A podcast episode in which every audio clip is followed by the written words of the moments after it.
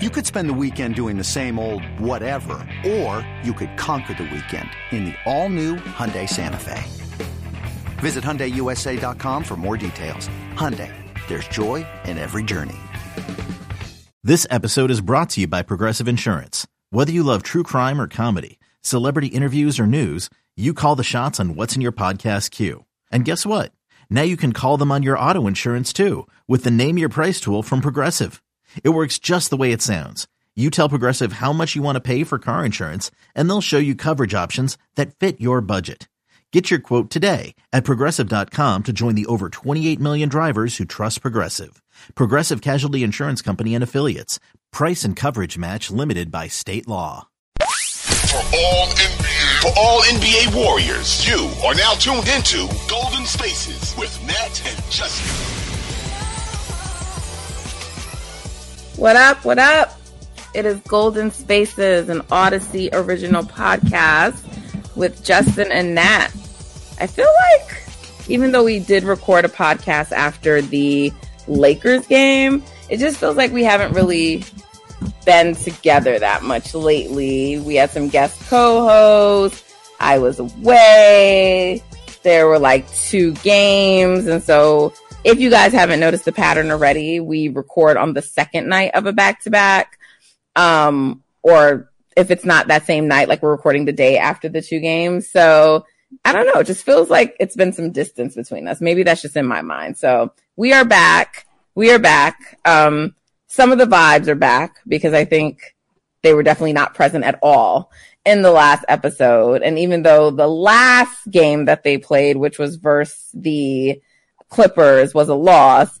They did get a win in the last two games, and we have finally reached the All Star break. I mean, not technically for the whole NBA, but for the Warriors, they are done. They are done playing games until next Thursday once the NBA season resumes after the All Star break. So we were like waiting to get to this point. Um, those last five games didn't quite go the way that we thought they would or would have um, like to, but hey, here we are. We are at the All Star break and we know that this team really needed it. So let's talk, Justin, about these last two games. Um, we had an Andrew Wiggins. We had an Andrew Wiggins game finally. We sure did against the Wizards. He what did he have? Twenty nine. Yeah. First his first game where he kind of looked back offensively um, and really first got it in the post. Exactly. First game, it seemed like all season where he was getting the ball inside the three and really going into work. Um, so hopefully they kind of like lean into that for the rest of the season because that's his money. Like that's his his place where he can really hurt other teams. Like his obviously he's shooting as good as he has been like for the for the season, probably best of his career, but he has to be that guy that can get the twos consistently for them because yeah. right now they're just living and dying by the three. And it seemed like he made a like not he, the team made a concerted effort to involve him in the offense, right? And I mean, we've been calling for that. And I feel like we call for this every year with Andrew. Um, mm-hmm. why do you think it takes them, particularly when the team is depleted? Why do you think it takes them so long to realize, hey, we have this guy, Andrew Wiggins here, who can operate in that part of the court. Let's get him involved. Let's get him going downhill. Let's get him posting up. Let's, you know, get him, like, run some actions for him. Why do you think it takes them so long to realize they need to do this? I'm not sure. I mean, I think this year in particular has been so many moving pieces with guys in and out of lineup with injury that it it consistently morphs and changes the hierarchy of the offense. Like obviously when Steph is there, he's number one, right? He goes out of his way sometimes to let other guys get theirs, but ultimately at the end of the day, most of the offense is going to be ran for him to score, create an advantage. And then when he's out, Jordan is pretty much filling in for that. So Jordan becomes the number one option. Um, and then Klay is kind of like the permanent second option. So if there was a portion of the season, obviously, when Wiggins was out and they were doing Steph, Klay, and well, even with Wiggins, they're doing Steph, Klay, and Jordan all in the starting lineup. So now Jordan, it's just this weird. Jordan goes from the first option to the th- to the third, and you know, it's just been so weird all year trying to figure out who the offense should run through and who they should call plays for. Um, so I, I think going into that game, they were just like, all right, Steph is out. Let's, um, you know, try to see what we can do with Andrew, especially when they just needed buckets. Like they were just bleeding so many points that they just needed easy buckets. And they, I guess they leaned on them finally. Now, I mean, is this matchup dependent or is this just based on their abilities or is it a combo? So what I mean by that is cuz I like so like we're saying Klay is a, perp- a permanent second option, but should he always be the permanent second option? I mean, I guess if there's a hier- hierarchy, I think it should be like okay, Steph is 1 and then like Klay, Andrew, and Poole, at least with respect to being scoring options, should be sort of like a 2A, B, and C, depending on the night, the team, or whatever. But I feel like they don't operate like that. And I'm, I feel like they should, right? Because there's some nights where like, maybe it's Klay doesn't have it. And so it calls for more of Andrew. Or maybe it's like the, the matchup is just better. Like if you let Andrew, you know, um, deal with those mismatches, right? So that's what I'm mm-hmm. saying. Like, I don't like, I feel like they shouldn't be operating from a place that like, not that Klay isn't the second option, but should he always be the first second option? I guess is what I'm saying. Yeah, I guess as a default, I would probably stick with Klay as, as the second option just because when he gets the ball, he does just garner a lot of attention. Um, and they they got to do a better job of pivoting though. They got to do a better job and say, all right, Klay might not have it tonight. Let's let's throw it to Wiggins a few times. And even if Klay is a second option, doesn't mean Andrew can't get plays called for him as well. You know, like, um, you know, if they run if they run a certain action and the first look is supposed to be Steph and the second look is supposed to be Klay.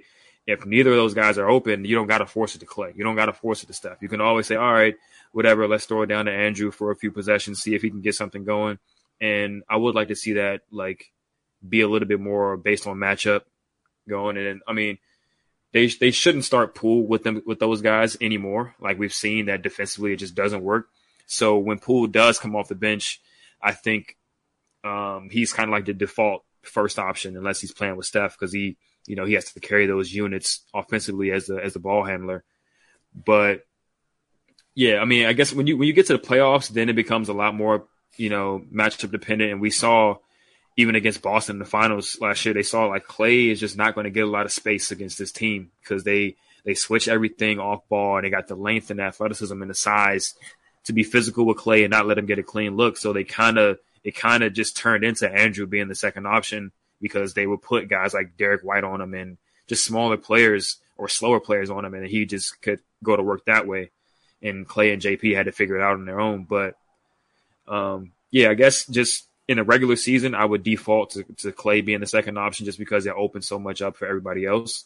Um, but they got to do a better job of just getting Andrew involved, period, and just maybe just pivoting off of Klay when they need to sometimes.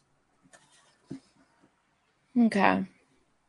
You know, the Wizards came into that game like hot in terms of like their three point shooting, not just in that game, but like coming into it, like some of their past games and they gotten some wins. So that was actually a really good win because of the teams that they faced for these last five games before All Star.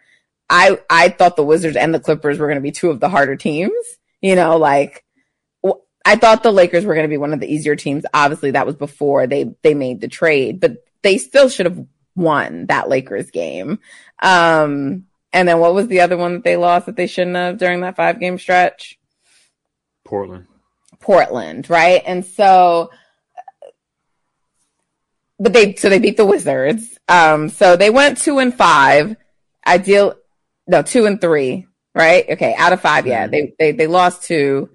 They won two, lost three. Ideally, we would have at, one, at least wanted three and two. And they, they, they really could have gone four and one. Um, and actually, just right. based on every game played, they could have won each game. Could have gone five and zero. Oh. They could have won every single game. And, you know, let's talk about the Clippers game because I was actually like very annoyed last night by that game. And a lot of times I'm annoyed by like the bullshit that the players are doing. But this was a night that I was annoyed by Steve Kerr because mm-hmm. I feel like the game was lost in that third quarter when he decided to go to that all bench lineup that he had out there. Um, I don't even remember who the fuck was out there, but I know who wasn't out there. I know that Draymond wasn't out there. I know Klay wasn't out there. I know Poole wasn't out there. And I know Looney wasn't out there. So those four guys, none of them were on the court. And I'm not sure why Steve Kerr thought that that could work. So here's this. I understand why he may have tried it.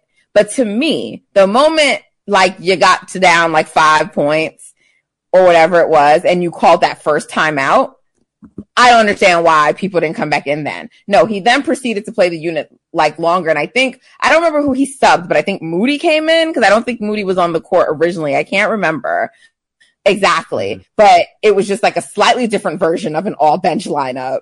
Um, they proceeded to like go down more. And that was really your ball game. You know, by the time you got other players back in, they just never got back into the game. Um, mm-hmm. so I was annoyed by that, you know, because so I was annoyed by that. That's one. I was annoyed by people saying they were never going to win the game anyway. Why not? Why weren't they ever like I, I Right. I don't understand that thought process. Um, so I, I don't, I don't, I just, it's not that I don't get it. I know why people are saying that. I just strongly, strongly disagree with it. Um, right. And then I also am annoyed by like the blame thing or this. I don't know. The fan base has a weird thing with Jordan Poole that's very odd to me. Um, but like they were like, well, you know, Kerr had to bench him because like they lost all their momentum when he took that shot. So I'm like, so that one single shot is the reason all the other shit happened. You know, he's also the reason that like they were able to come back in and get back in that game. So like, fine, you take a timeout then and talk to him. You know, you don't bench, you don't bench him and then proceed to fucking let the game get out of reach, right? And, and the reason I'm so annoyed by it, Justin, is because, is because they're, we're about to have a break, right? So like, I, I honestly, I don't care that much about that, that Dre played 30 something minutes. So what? Play him fucking 45 minutes because you know what? Like he's about to, he's about to have a break. You know, I mean, I'm, I'm yeah. obviously I'm being dramatic, but I'm just saying that like, why are we worried about minutes when they're about to have a long ass fucking break? Right? Like if you were going to do that, mm-hmm. then just don't even fucking play them. Right? And then it's like, yeah. finally we said Klay can play, you know, the right. second night of a back to back. And people are like, you know, like it's his first time back doing that. I'm like, bro, it's two years removed from this injury. We've waited two thirds of the season. Like, if he can't even play, like, what if the game went to overtime? Right? What if it wasn't that, but the game went to overtime? Were they not going to play him in overtime because he reached the minutes threshold? Like, if you're saying he can play in the game, then you gotta fucking play him regularly, right? Like, just yeah. why are we worried about minutes? The night before they're going on a fucking long ass break. I, Justin, I do not understand. I don't understand, but those are all the things that annoyed me about the, um, loss to the Clippers. I'm going to stop now because I rambled, um, and give you a moment to like, to, to, to give us your thoughts. No, I agree for sure. It's like, the, you you had a chance against a, a pretty good team. Like the Clippers, I think they're okay. Like they've been quote unquote playing better, but they haven't beat any good teams recently. Like all their wins have been against mid teams, and they've lost to every good team they've played in this recent stretch. Um, so that that game was definitely winnable, right? Like like you just said, if you're not going to play guys their full minutes and go for the win, then why then why play? Right? Second night of a back to back, or was it back to back or not? Yeah. I mean, like it was. Yeah, second night of a back, second night of a back to back. Like you clearly want to win this game, or else you would have sat Klay, right? Like you really want to go for it. Wiggins is sitting, and you said, okay, like we're going to have to play Klay and try to get this win. They climbed back from a deficit early. Exactly. Right. Also a sign they were trying to win the fucking game. Exactly. Exactly. And then I mean, like for the majority of the first half, like the Clippers were in it because guys were hitting tough ass shots. Kawhi was hitting tough contested fadeaways and threes and right. He's not that kind of three point shooter. Kawhi. I mean, he's like, great. He's. Like, he's, He's a great. shooter, right? Yeah, but he's not that. He's not that. Like that's not going to be sustained. Maybe in a game, definitely not over a series. And we're not talking about a series, but like he did cool off a little bit in the second half. I was gonna say over the course, even over the course of a game, like he's hitting crazy shit. So like you play consistent good defense on him for the full game, then I mean, more times than not, he's gonna come back down to earth a little bit. But they were just like, nah, we're gonna guard you with fucking Anthony Lamb and like and and you know Kuminga, who's very good defender, but he's young, and no no Draymond, no Looney on the court. Like we are not putting our best defensive effort out there right now. And the Clippers just fucking cooked them. Like I didn't know what they were going to expect. Like even that game, like Kuminga wasn't really playing his best defensively. I don't think. And there are some games where he's playing a lot better than that, and he gets pulled for for other guys. So it's like, what do you want? Like I don't understand. When he's not playing his best, you're giving him extended rope in a winnable game, which ultimately leads to them losing. And when he is playing great, you just yank him for no reason, and you're and you're playing these older guys a lot of minutes when you really could have just gave Jonathan Kuminga a little bit more minutes. So I don't know. This recent stretch of like, you know, last week or two from Curry just hasn't been the best. I don't think. Um, and I think like they just needed this break. Like the coaching staff, the front office, the fan base, the players, everybody needed this break to kind of recalibrate and, you know, hopefully they come out on the other side of this rejuvenated, ready to, you know, make a push for the last 24 games of the season because they just kind of stumbled into the into the All Star break when they really had an opportunity, like we just said, to go five and zero and kind of run into the All Star break with some with some momentum and feeling good about themselves. Yeah, um, I don't care however Kuminga is playing unless he's just like god awful. I don't want to see him getting benched and certainly not for fucking Anthony Lamb. Um, that's how I feel, who was not good last night, but hey, he's not good most nights. Um,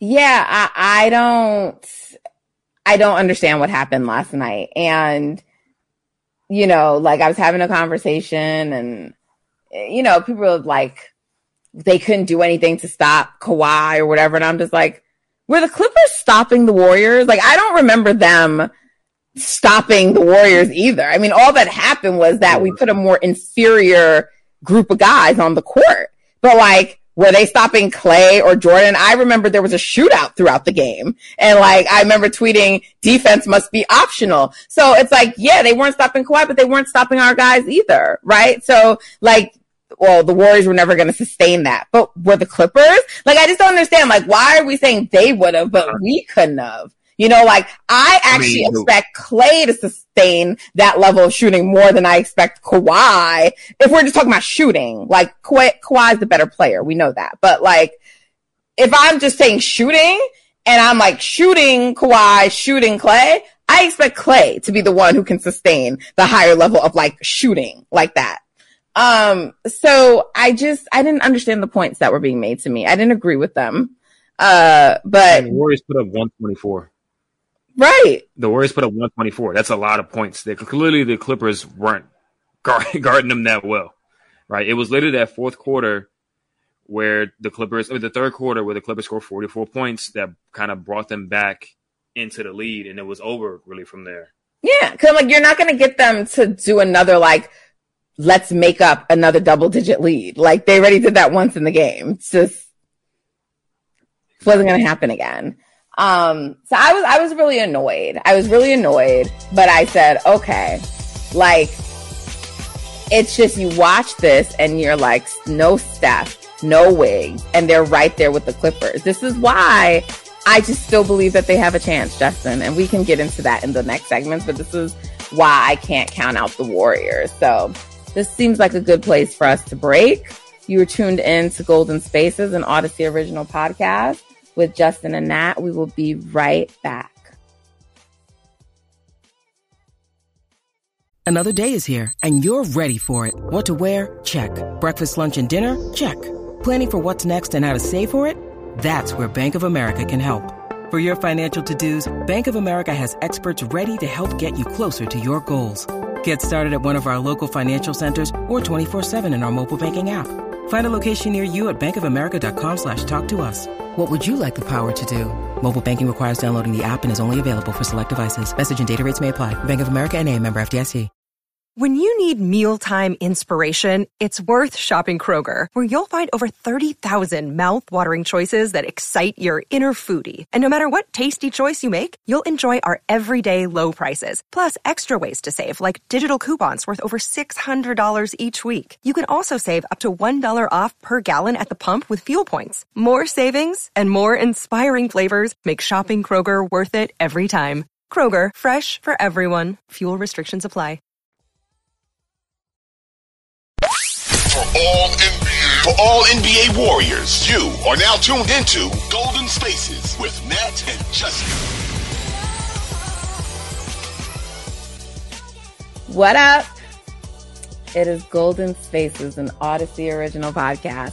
Y'all can't see me, but I hope you can hear me smiling because Justin and I just had like a really a quick, you know, we we between segments we sort of talk about like what we're going to talk about next, and so we're gonna get into it, but I'm smiling because like we just really realize, not just realize, we've been saying this, but there are really no juggernauts. Like there's no one right now that you can look at, even with Denver and their fucking record. None of these teams are juggernauts. And I'm saying not even the Celtics because we see what happens whenever the Warriors play the Celtics. And for those reasons, right? Like this is why Dub Nation you should not be freaking out. Like you just shouldn't be. We understand that it's annoying. You heard the last episode of the podcast. Like we were like, all right, all right. Like y'all get no vibes because this is bullshit, right? So we have not enjoyed this the same way y'all have not. And it has annoyed us too. And it's not a great process. You do want them to like build the good habits and show the shit and all of that. You, you do. But the reality of this NBA season, not just for the Warriors, is that everybody's sort of playing like that. And even the teams who are playing well, they have weaknesses. They just haven't been exposed yet. But you look at Denver when we played them earlier in the year. That was a close game. And that's when we were rolling with Wiseman. You look at the Celtics, we beat them once. And then, and I don't think we even had everybody when that game was played, right? Someone was missing. Didn't have Wiggins. Didn't have Wiggins. Did not have Andrew Wiggins that game, who versed this, first the Celtics particularly is a very good matchup for him, right? And so we didn't have Wiggins. And then the second game, we all know they should have won that game in Boston. They didn't, but it's like, look at like Jayson Tatum had to play basically the whole fucking game, you know, for them to, to beat the Warriors who just had like Steph and Wiggs coming off injury, right? So and they, and they had a double digit fourth quarter lead. Yeah. So you you my point is that there's there's no teams who the Warriors are playing that they're getting outclassed by. That that's that's even for the teams that are like at the top. Right? And then for like mm-hmm. look at last night versus the Clippers. They they were playing. They were in there. They were beating at points in the game the Clippers, who had Paul George and Kawhi Leonard, and we did not have Stephen Curry or Andrew Wiggins. Exactly. They had that full team. Yeah. I mean, you just you said it like even that Nuggets game. I'm just looking back at that very first Nuggets game of the season. Obviously, that was the second game of the season. Like teams are, you know, they look a lot different towards the end of the season. But every single starter on the Warriors had a at least plus three plus minus. Steph was plus nine, Klay was plus nine, Wiggins plus seven, Draymond plus eleven. Literally, the bench lost that game, and that was when the bench was just terrible to start the season. Did we even um, have Donte that game? Because he got hurt very early in the season. He only played ten minutes that game. Um, that might have been the game where he got injured, uh, but he only played ten minutes that game. It was a it was a lot of a lot of James, a lot of Jordan. James and Jordan both started the season terrible, obviously. Um, so they kind of tanked that bench unit, but the starters play better than their starters. They didn't have yeah. Jamal Murray, but they had everybody else, and um, it was a, it was a shootout.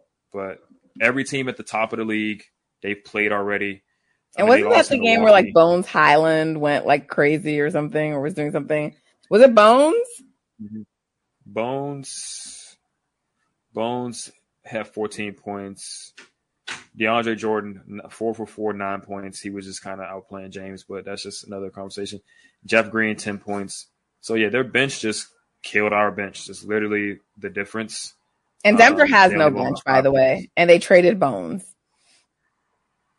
Right, right. I mean, I think they're about to pick Reggie Jackson up, who's like he's he's a good backup, but Denver's bench and Denver's defense is obviously their two biggest weaknesses. Um, and then depending on how healthy Golden State goes into a series against them, that would be a strength for Golden State, especially matchup wise. We have they have we have a guy, multiple guys that they can't guard. So, um, and I can't yeah, I can't emphasize this enough. Where it's like, if there is a game that's played and Steph didn't play, and also Andrew didn't play, but that Steph didn't play, there's no like your reaction to that game cannot be anything besides no matter how they lost, no matter if they could have won, the reaction should be that Stephen Curry didn't play. Like all the, but we should have won. And Stephen Curry did not play in that game. So there, you can't have any major takeaways from that. You no, know, because people, equation completely. Yeah, because people are just like, "Are we allowed to freak out now?" I mean, you can do whatever you want, but I don't know that it makes a lot of sense in a game where Stephen Curry and Andrew Wiggins didn't play. It just doesn't make sense to me. So, um, you know, look, people, you know, they come in my mentions all the time. Oh, you want us to have blind faith? Oh, I, I barely am able to have blind faith in the Lord. So no, I'm not telling you to have blind faith in anyone. Um, and, and I am someone who believes in God. I'm just saying like having blind faith is a hard thing to do in itself. So no, that's not what I'm suggesting. But what I am saying is that like I I don't know. So one, I don't know what the alternative, Justin, is. If I, if, if I'm upset about them losing and I'm not positive or remaining with the, with that, with the, the thought process and idea that they can still win, then what's the alternative for me to be like, they can't fucking win? Is it to write off the season? I mean, what is the alternative that like option for me? So that, that's, that's one. But secondly, I don't know what it is that makes people have more faith in teams that have not done it than one that has over and over and over. Like, see, if the Warriors had only won their first chip for the first time and then looked like this and did not have this rich legacy of winning, then I'd be like maybe a little bit more shook. But they have won repeatedly. They've made it to the finals repeatedly even if they didn't win. Um, and whether people want to acknowledge it or not, this was a lot of the same ways that people were talking in the second half of last season, right? They started off hot and then they were like a 500 team for the rest of the way. And so people were like, we shouldn't be losing to these teams. And the only, only thing that was different, and I get it, it's a big difference, is that they started hot in the season. So the record looked better, but the same shit was being said. You know, you can't just flip a switch and you gotta build good habits and blah, blah, blah, blah, blah, blah, blah. And we don't know what they're going to be like going into the season. And there's not going to be enough time for them to get it together. And lo and behold, two series, they went five games. No series went seven games. I mean, like, just why do you keep doubting these guys? You know, you had last night Chris Haynes talking about it on TV, right? He talked to Draymond mm. and Draymond's like, look, it still goes through us. And Chris Haynes challenged him. He's like, but wait a minute. What about the Suns and like all this other stuff? And Draymond's like, what the fuck did I say? I'm paraphrasing now. I don't know what Draymond said, but basically Draymond's like, yo, it still goes through us. Like for one, what else do you expect Draymond to say? Like he's not going to be like, so that's one. But two, I don't think what Draymond is saying, like, I don't doubt that Steph and Klay, and they all feel like that. They don't give a fuck what anyone else thinks about any other team. Like, you expect them to be like, they fair, they supposed to fear the Suns, a team with players that they've owned, like, religiously. Mm-hmm. Chris Paul, they've, whether people want to admit it or not, they handled Kevin Durant in the past before. Kevin Durant just got fucking swept last year. I don't like, I, I don't, you know, what do you expect them to say? You know, they, who are they supposed to fare? So they shouldn't be surprised by that reaction, but of course they're going to think like that. Of course they are. Yeah. And I mean, the people who are like super, super negative about the whole thing and like, oh, the Warriors aren't going to go anywhere this year, they never name the team that's going to beat them. They never name the team that's going to beat them. They never name a group of teams that's going to beat them. It's just always like, yeah, we're not going to win it. Well, who who's going to be the team that beat them then? Just give me a name, right? Like, okay, Denver has been the best team in the West all season, right? In a sit in a series, they got to beat them four times, right? Everybody, every second somebody talks about how good Jokic is. There's two to three to four other people that's coming right behind him and telling us how bad he is on defense, how they can't win a championship with a with a center that bad defensively anchoring their defense, how Jamal Murray and Michael Porter Jr., who might be their second and third or fourth best player, going to have to finish games with them are also not great on defense, right? You got Aaron Gordon, you got Kentavious Caldwell Pope, you got Bruce Brown, three really point of attack wing defender type of guys trying to carry their defense, right? And in a playoff series, the other three guys who are their best players are going to have to deal with being hunted and hunted and hunted time and time again throughout the course of a series. Like, and what kind that? of season right. is Jamal Murray even having? Like, I'm not trying to like like say he's not a good player, but I mean, he wasn't even in all star conversations. My point is that like, I don't know if Jamal Murray's even back back yet this year, you know, like there's some inconsistency, I think, in his play. And, and, but honestly, he was sort of inconsistent in his play even before he got injured, right? People use that, that bubble you know, to be like, you know, he needs to get back to that level. But to me, the bubble was an outlier because we had never seen Jamal Murray like that consistently like in a postseason until the bubble. So we don't know if he can really be that player all the time or if like many other things that happened in the bubble that it was just an outlier. Yeah, I mean, he's been the first the first half of the season he was kind of slow. He's been picking it up the second half of the season. He's for like the last 20ish games, he's been close to 50, 45, 90. So he's been looking like bubble Jamal Murray at least from his splits, but he's missed the last five games with knee soreness, right? Is he going to be able to make it through a full postseason? Is the grind of having all those minutes on his body in the in the postseason against a team that's hunting him consistently and consistently in pick and roll and making him play defense, can his body hold up and can his offense hold up? Like that's we, that's yet to be seen. Um, so there's just a big question mark surrounding Denver and all these other teams. Can does Phoenix have enough depth? Do they have enough defense? Do they have enough time to build chemistry with adding a superstar in the fold, right? That's not that's not a guy you can just put in just like he's just going to be Mikal Bridges, right? You got to call plays for him. You got to do all this stuff to include a guy of that magnitude. So how are they going to look? Clearly, Dallas is having some issues. They got to work out. Oh, you were um, talking about the Suns just then. You're talking about Kevin oh, Durant. Yeah, I was just talking about the Suns.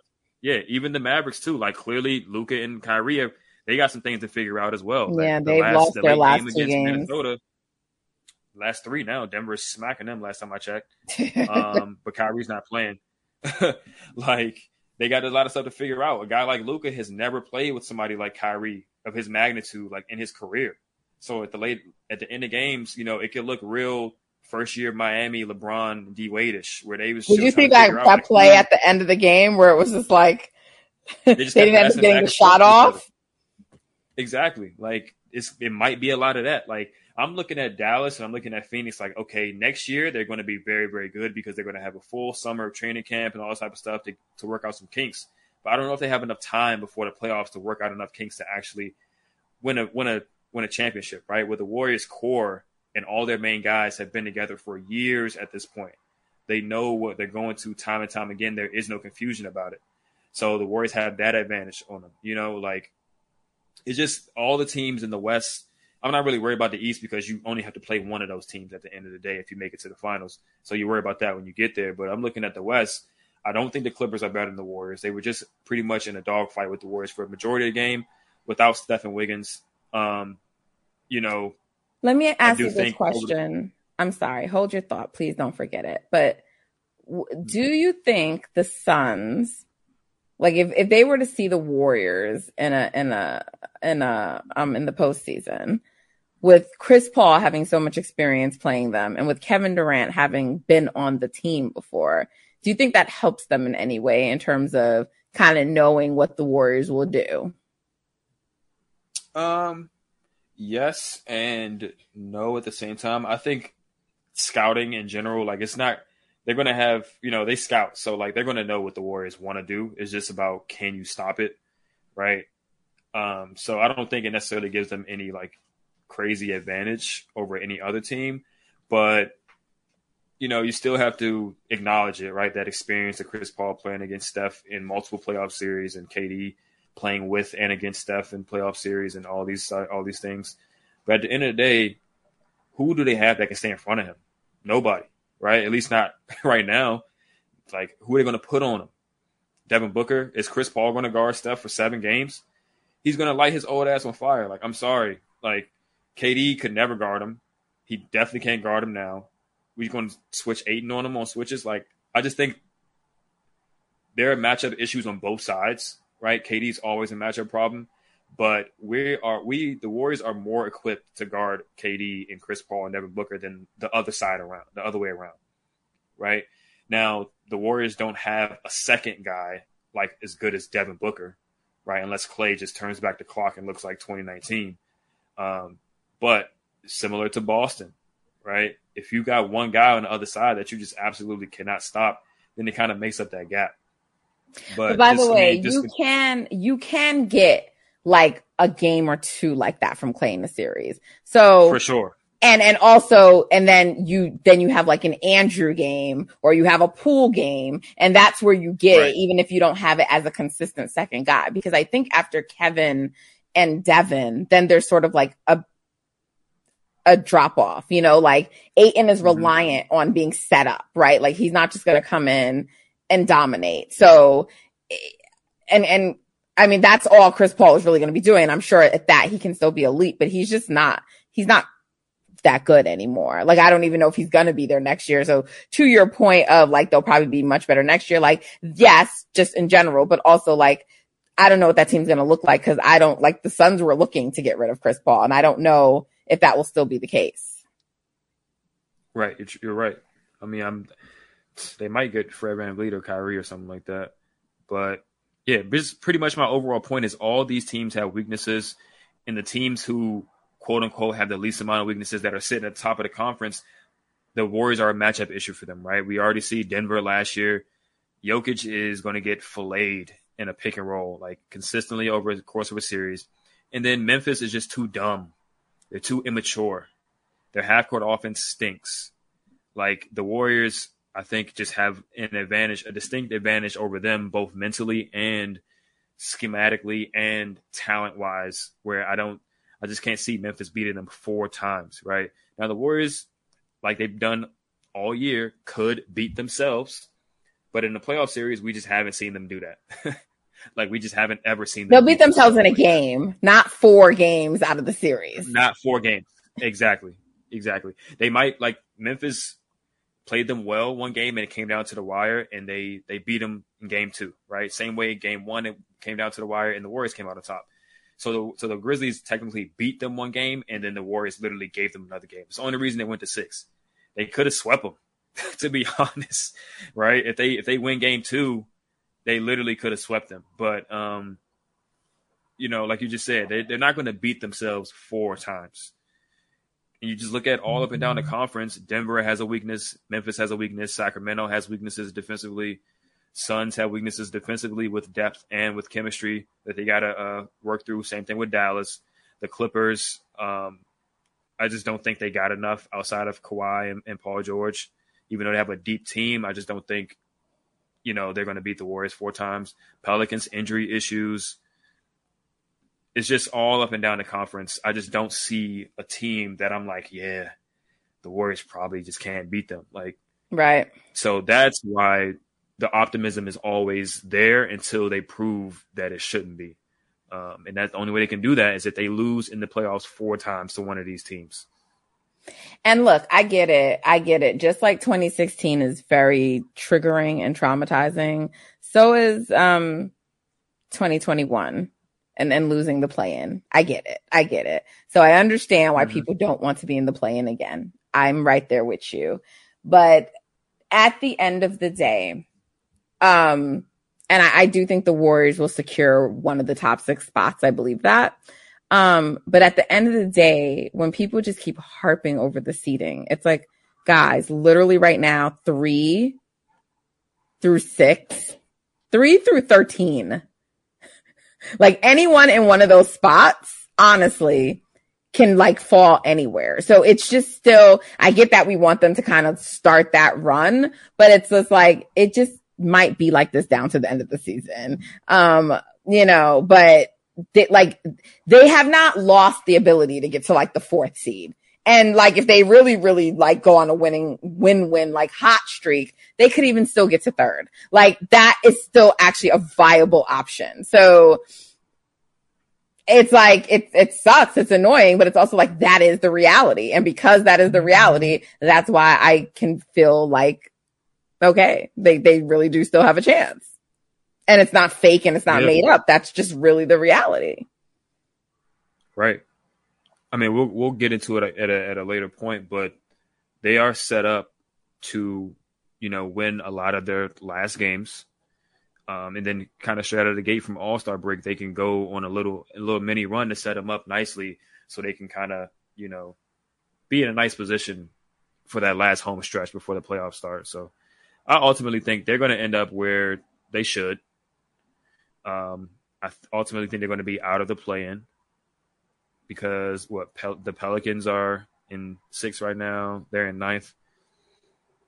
So yeah, the Pelicans we'll are sliding, and like it, like Zion, he's now going to be out longer. He had like a setback, so you have to wonder about them. They're probably going to maybe end up being a play-in team now. They were looking so good earlier, but you know they're two main right. guys. they're two main guys, so you know you have that going on there. Um, now apparently LeBron has like an injury that who knows what that's going to mean for their season. He is playing tonight and he now apparently is going to be honored again in, in the All Star game. Um, were you aware of that? No, I, I didn't see that. Yeah, I didn't. I I haven't seen it, but I was told I heard about it earlier today, and I was like, honored for what? I wasn't even trying to be funny because I, I was so confused. They were like, the Kareem thing. And I'm like, wait, didn't that just happen the other night though? Like, meaning wasn't he honored the other night?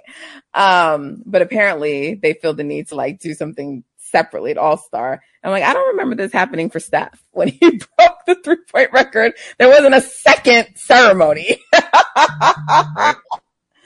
I mean, I get it. Like, wait, wait, all... Steph broke it after the All Star break, though, right? No, he broke it before. Did he? Mm-hmm. Let me double check. Yeah. It was against the Knicks. Yeah, you're right. It was. It was definitely before. Yeah. It was months. Before. Yeah, it was like months before. You're right. Yeah, I mean, look, I get that they feel like that's the bigger record, but I just I don't know why it needs like an additional honoring at the All Star game, but whatever. Anyway, um, so I was like, so he's playing an All Star, but not playing for the Lakers. So I'm sure the reason he's playing tonight is because it will look very fugazi if he if he uh didn't play tonight and then but I mean it's just wild. Like you you go to break the record, then you don't play the next game, then there's all this injury stuff. I just I'm sorry. I don't believe in the Lakers. I don't care about these changes they made. People are like, nah, come on now. That team is like not for real, for real, but people think that and I'm just like, bro, like I, you're just not selling me on the Lakers. Literally as we speak, they were cooking the the Pelicans in the first quarter and then they're only up by two now. Like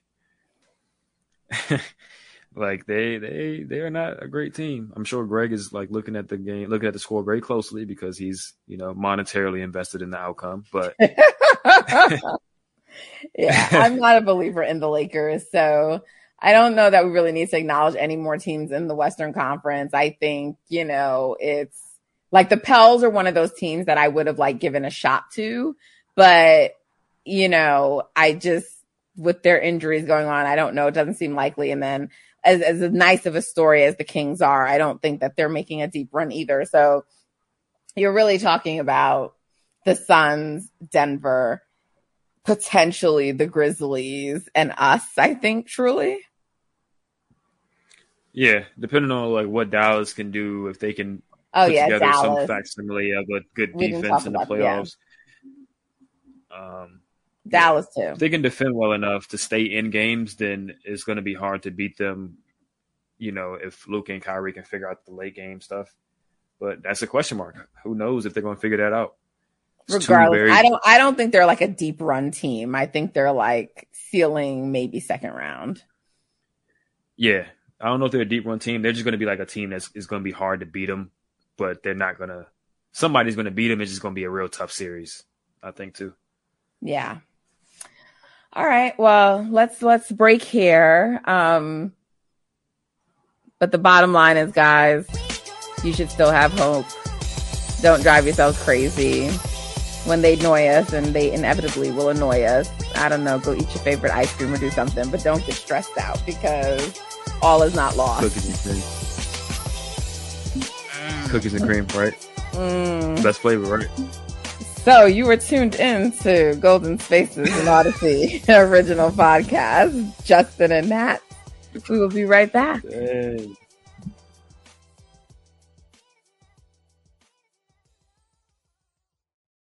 For all NBA, for all NBA warriors, you are now tuned into Golden Spaces with Nat and Justin. What up? What up? It's Golden Spaces. All right. So All Star break is coming. Um, we'll get to that. You know, it's a couple more days of NBA games. It's the NBA, so anything can happen.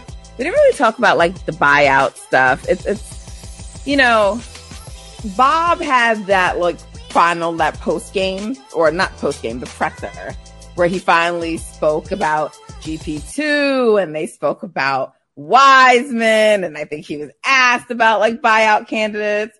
Some of his answers were interesting, Justin. And so it's really hard to say. Like, I'm not sure if they're going to go after anyone on the buyout market. Right. That definitely made me raise like an eyebrow, like, hmm, is there some type of rift going on here? Is there some type of disconnect on what they should be doing? Which Did it feel like he was taking a shot at Steve? I don't know. I think kinda it did. Like I can definitely see how it can be read that way, but And let's just let's let the audience know the comment that was made that I'm saying that about is because he's just like, well, I mean, because we need to know, like, is that player going to get to play? you know, like it's something along those lines. And it's just like, whoa, whoa, like it just kind of felt like there was a little, like Steve caught a stray, but maybe not. he might have. He might have. He might have used that kind of to throw shade at both Steve and Lacob. Just kind of like, well, you might want a guy Lacob, but is is Steve Kerr going to play him? And maybe that's for good reason that he doesn't play him. You know, like, or he could be like, hey, Steve, we got guys on the roster that you ain't even playing. Do you even trust like our judgment? You know, because he could he could even be talking about guys like PBJ, like don't play, could help probably, but doesn't play. So yeah, definitely interesting. It's not easy to Yeah. just step into the Warriors system and know how to play within it.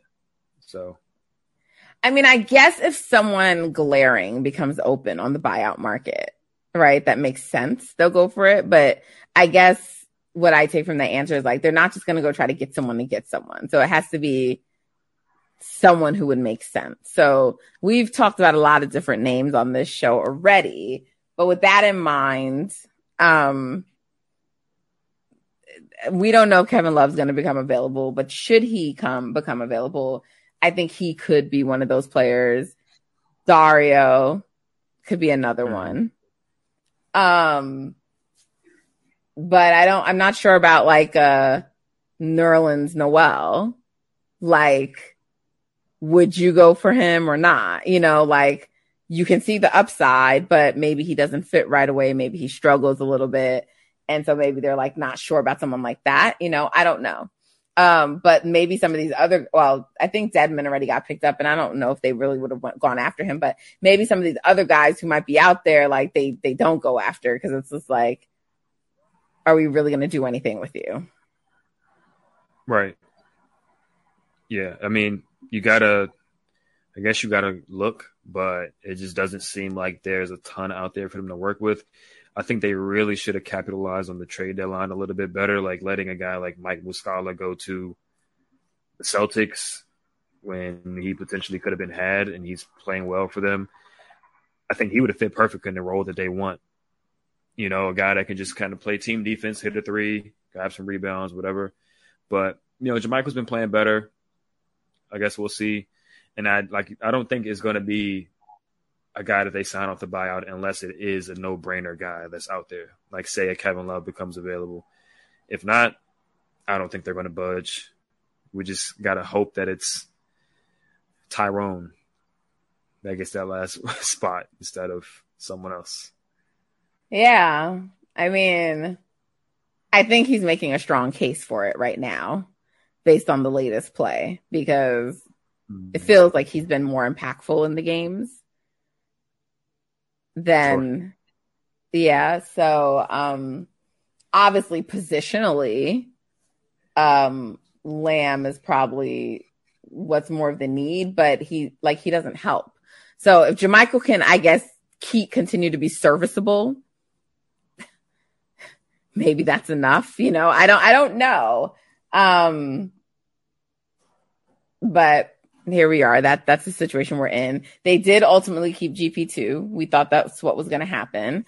There seems to be optimism that he could return before three months. Like, look, three months was putting you like in the second round. So that was always a little crazy to me. But like, they said a month's time, right? Is when they're going to check him. Wasn't it a month? Yeah. Evaluated in a month. And I that was like a few days ago. So, I mean, you're talking about some time in March, which yeah. like if he comes back then, it's still not that many games left in the season, you know, because they only play until about mid April and then the playoffs start. Yeah, kind of did the math on it. If he's reevaluated in a month from when they announced it, that would be March 13th. Um, they play Phoenix that day. So, you know, Golden State usually goes one to two week ramp up. Um, so depending on how how fast he ramps up, if he comes back in two weeks from that date, it will be March 28th, and he'll have seven six games left in the season. Um, and if he comes back a week after that evaluation, then that would be against Houston, and that would be like ten games before I'm just so. curious, what would make it change from like it's like a three month to we'll evaluate. I mean, obviously you have to evaluate said, people regardless, but I just that does seem like I think they were like Yeah, I think when they said three months, they were like, well, depending on how these extra tests do, like he could be out for three months. Like if he's if it's really, really severe, like this injury, then he could be out for up to three months. Um so I think they realized like, all right, it's not actually that bad we'll just give him a, month to to get as healthy as he can get, and then see what he's looking like after that. But like, I mean, he did play against the Warriors like recently. Obviously, he wasn't healthy, but I think if you're healthy enough to at least play, even if you're playing as a, you know, at 70, with injections, with injections, right, right, yeah, yeah. Then you're not you're not For healthy sure. enough to play if you need the injections. You're not healthy enough to play, but like, it would be I think the three month thing would be like he would he he wouldn't be playing at all. If he needed three months, I don't think he'd be playing at all, even with injections. So I think he also wasn't as like he wasn't GP two like against the Warriors. So we want yeah we like we want at least like eighty percent of that that that player, you know, um, even if he's not going to be that this year. So like if he's not going to be able to be impactful, then you know yeah, I think system matters too. To be honest, and it's one of it's the same thing we talk about with Jordan and the young guys. Like obviously Gary is much older and stuff like that, but he's a guy that is a complimentary piece. He's not a a dude that's just going to carry everything for you, but he played well for the for the Trailblazers and everybody else around him pretty much cannot play defense. like, so it, it, looks a lot different when you put him next to guys like Draymond and Looney and Wiggins. He looks a lot better than being next to Jerami Grant and Dame Lillard and Anfernee Simons and stuff like that. So, for sure, even if he's not a, the the full GP two that he was last year, I think he'll look better with the Warriors than he did than he did with the Trailblazers. Okay.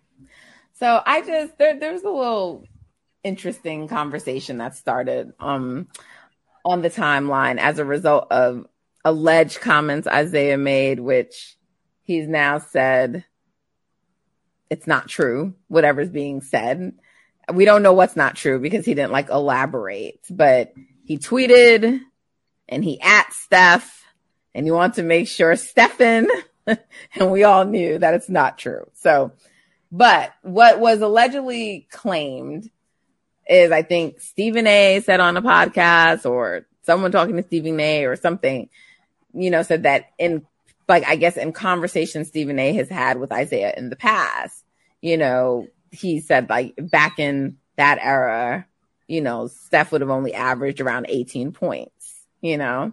So, mm-hmm. of course, Steph stands, Steph fans, Warriors fans, whatever people call themselves these days. Um, people took it as slander and all those kinds of things, right? Um,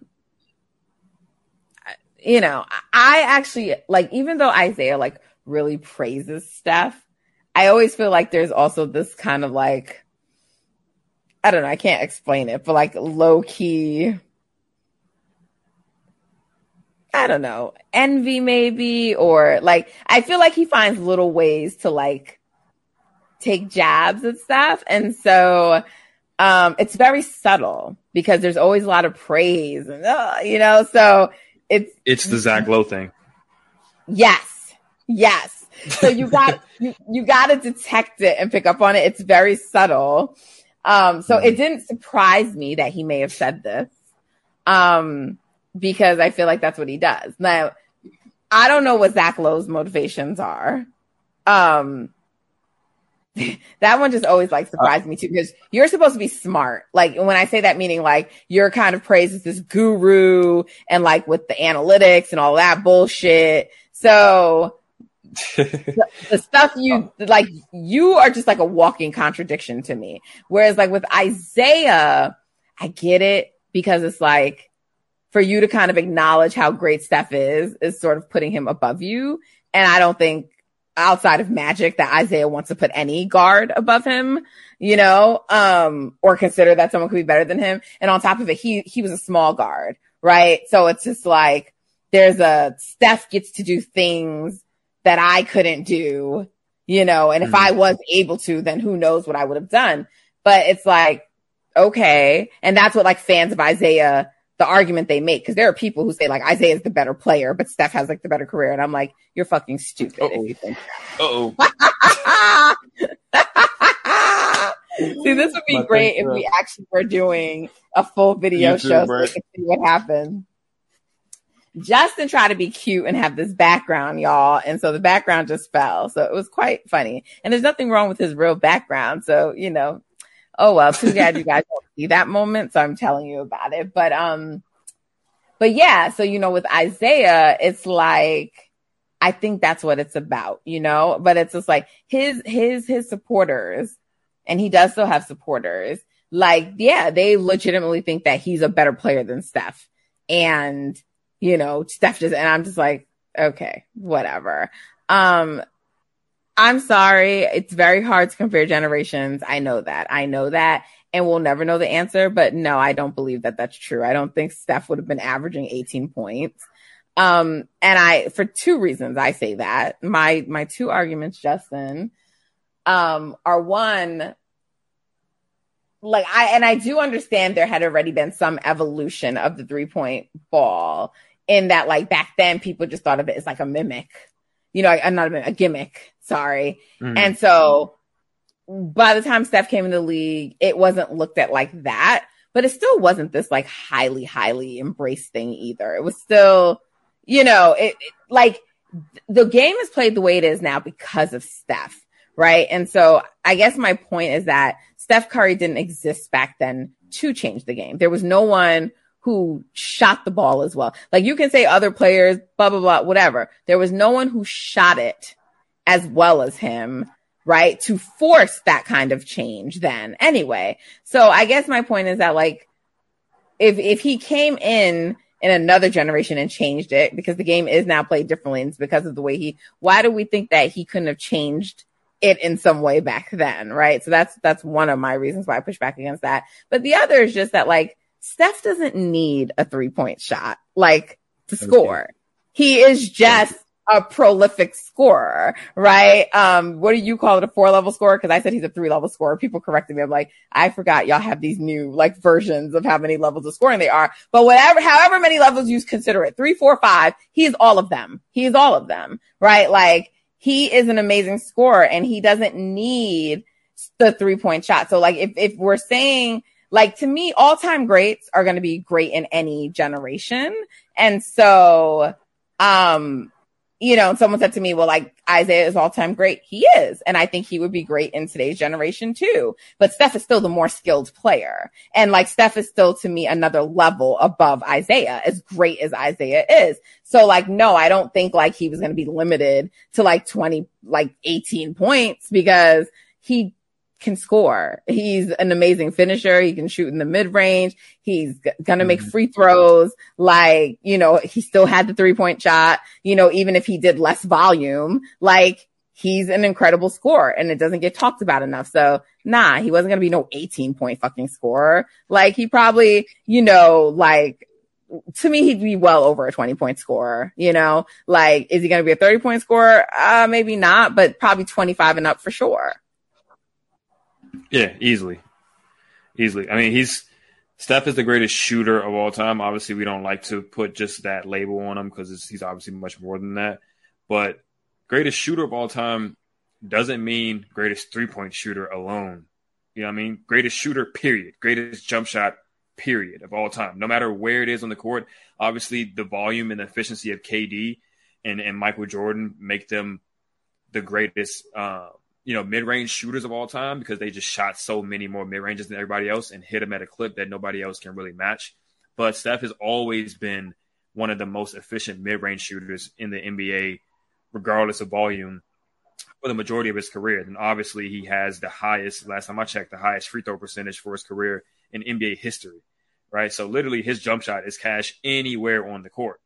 Right, it doesn't need to be high-level threes. Let's say instead of 12 threes a game, if he played in 19- 88, he's only shooting three of them, but the rest of those 12 are just long mid ranges. He's probably hitting them. So he's still going to get his 20 to 25 to 30 points a game. Still can finish with the best of them. And if it's current Steph Curry with the extra 10, 20 pounds of muscle that he put on since he had he won his first MVP, then I'm sure that he'll be able to handle the physicality, quote unquote, of that era. Um, and we can talk. And by the way, physical- He's going to the line more in that era. He's going to the line exactly. more in that era.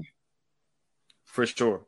And just like Draymond said, like uh, people like to talk about how physical that certain area, that certain era of basketball was, but not everybody was physical out there, right? Draymond said it best. Like that would be like Draymond saying, "Hey, everybody, everybody in our era can shoot because this is the three point revolution."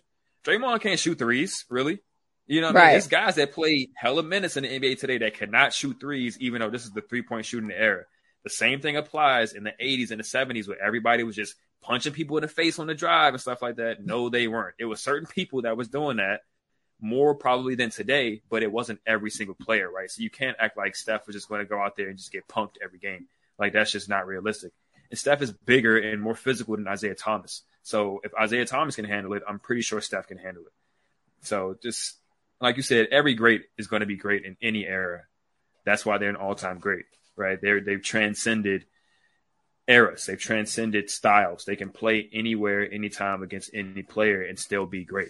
So that's just that's just a dumb dumb statement. I don't know if Isiah actually said that, but people do think that, and it's just it's just dumb. It's moronic. Yeah, Well, I always love when I think something and you're aligned with me because, you know, Justin is the brains behind this operation. So, um, if you're telling me that I have some sound, you know, reasoning, then I'm feeling pretty good about myself, Justin. Um, you just gotta get the ice cream flavored opinions in order. No, I don't come to you for food. Food, I'm the person for food. That's crazy. All right. First of all, I'm I'm older than you in life. I've had more life experience than you. I know more about that? food. I'm also a, I'm a chef. Like, come on, what are we doing here? No, I don't take food opinions okay. from you, but you okay. know, I mean, I'll I'll listen, but you know, if I say that it's wrong, it's wrong, and that's just what it is.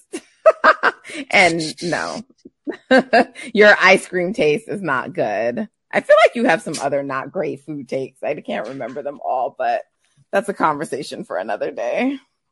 Yeah, because you're clearly making that up. we haven't had other food combos? Nah, not where I've made a, a bad take. Nah. Okay, maybe I'm confusing you with Chris, who has pretty awful takes. Hoop Spaces. You should check him out though, because yeah, I agree. He puts out great basketball content, but his food takes are horrendous. The man doesn't like French fries. Like, come on, get out of here. Yeah, yeah, he, yeah. Wow. Oh, and you are a French toast guy. So yeah, some of your stuff is good. It's just your ice cream is wrong. And by the way, cookies and cream is okay. It's just mid. It's just mid. That's all. We can do better. Let's elevate your palate. That's all I'm saying. If you ever come to New York, I'll introduce you to some of my bougie ice cream. Yeah, all right. All right, guys. It's been fun. Um, yeah, All Stars coming up. So we'll be back at some point this weekend, uh, with a little quick check in around All Star, but enjoy the time off. Put your mind at ease about the Warriors.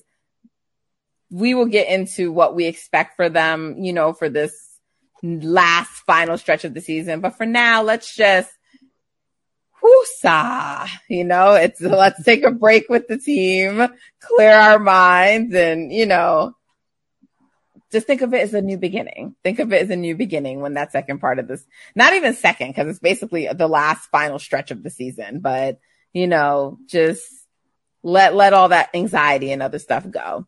So until next time, we appreciate you. Make sure you are following and subscribe uh, Twitter, Instagram at Golden Spaces Pod. Leave us a review, leave a rating, five stars.